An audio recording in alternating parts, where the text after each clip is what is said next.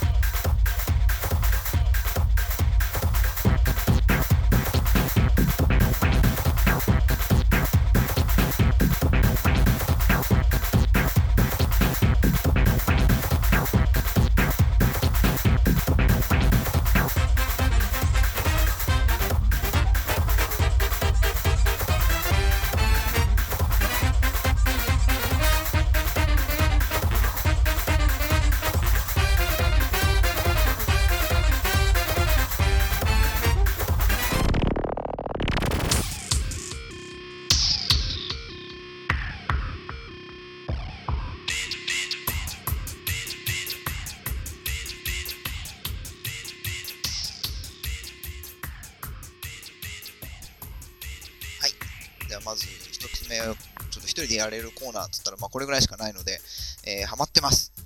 まあ、ハマってますっていうか、まあ勝手に応援するでもいいんですけども、えー勝手に応援する。もうちょっと改めて言ってみたんですけど、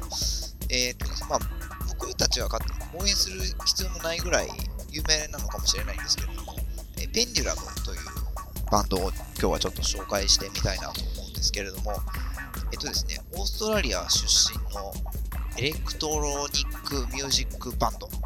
えー高速のドラムベースとブレイクビーツを基盤に生楽器によるギターノイズとドラムビートを組み合わせた極度にロックへのアプローチが強いダンスサウンドを実践すると、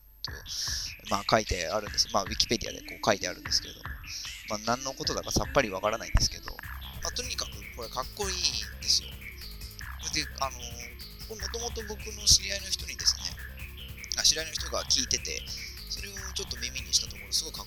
CD を借りてみたら、もうものすごいハマってですね、まあ、ちょっと聞いてみて、で、誠くんも好きなのかなと思って、ちょっと進めてみたら、誠くんもハマってですね、そういう、なんですかね、まあ、かっこいいんですよ。で、聞いたことある曲も何曲かあって、何かなと思ったら、よく最近よくテレビとかバラエティ番組で使われてるんですね、これ。だから、あの、もし聞いてみたらですね、ああの、あ、これ聞いたことあるなっていう曲が出てくると思うんですよのベンジャーズの CD を借りてみて、あとテレビをずっと見てたら、あ、この曲っていうことが結構あるんで、でですね、サマーソニックとかも出ててですね、まあ、最近、まあ、知ってる人は知ってると思うんですよね、このバンド。何を言ってるのかわかんないですけど。なんで、えっ、ー、と、そうですね、勝手に応援するまでもないんですけど、まあ、売れてるんですよ、もうすでに。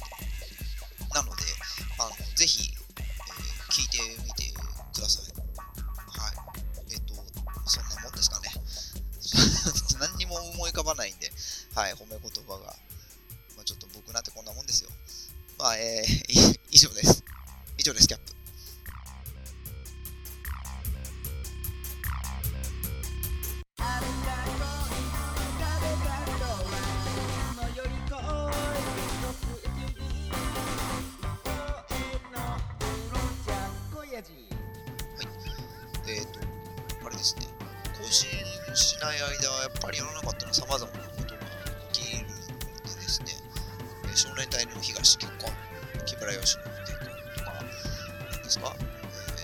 カエラ出産と、まあ、それ今日のニュースですね、これ。それと、なんだ、広末涼子、再婚、キャンドルアーティストと、みたいな。まあ、あとなんだ、薬物再逮捕、みたいな。まあ、まあ、ある意味おめでたいニュースが続いてますけど、あ、そうですね、キャンドルアーティスト、キャンドルじゃなくて言っときゃよかったなって今、ちょっと思ったんですけど、誠がなんかキャンドルアーティストの方、前から知ってたみたいで、一部では有名な方だったみたいですけれどもね、まあ、なかなかパンチの効いた方と再婚されてよかったんじゃないかななんて思ってるんですけど、まあ、広末さんは僕ら同年代なんでね、まあ、一線でずっと活躍してもらいたいなって思ってるんですけど、あの、広末さんと阪神の藤川球児投手は中学校の同級生なんですってね、これ。意外と。意外とっていうか、あの、有名人がいるところに有名人が集まったりするもんなんですかね。こうそういうのが、まあ、あったりするような気がするんですけどね。まあ、気のせいかなと思うんですけど。まあ、今日はなんつっても、ドラフト会議当日なんですね、これ通ってる日が。で、あの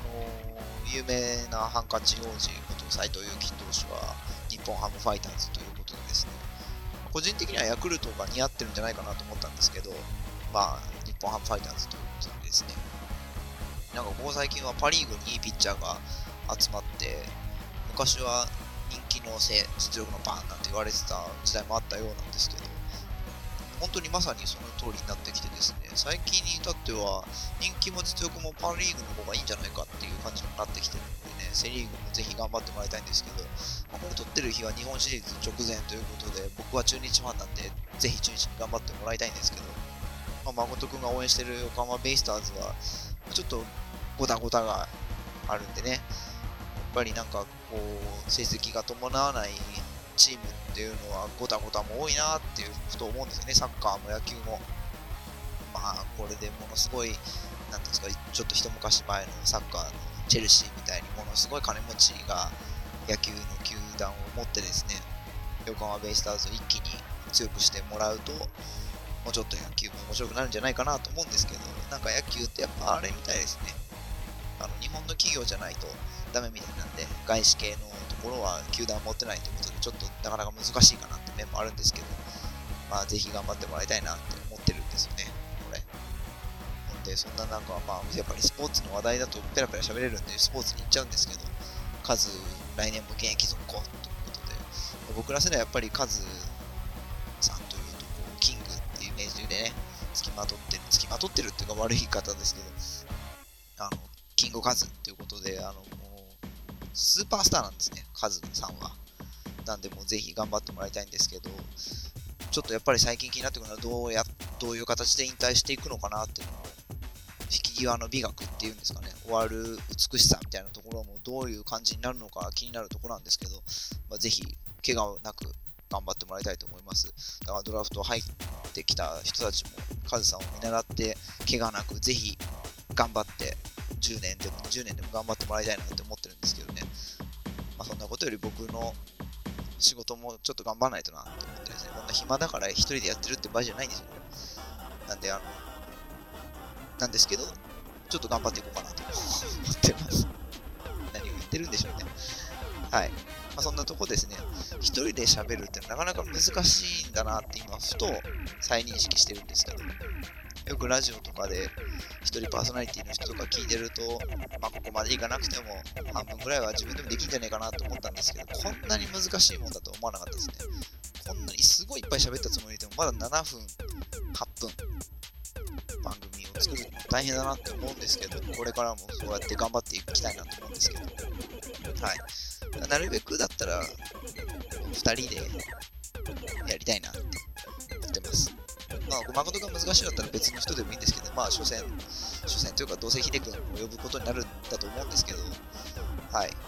ちょっと、もうちょっと時間潰しになるぐらいの楽しさが得られる番組ぐらいは作りたいと思ってるんで、頑張っていきたいと思います。では、えっ、ー、と、もう限界です。よろしくお願いします。原八分目はこれからも。はい、以上です。ありがとうございました。さよなら。8分目。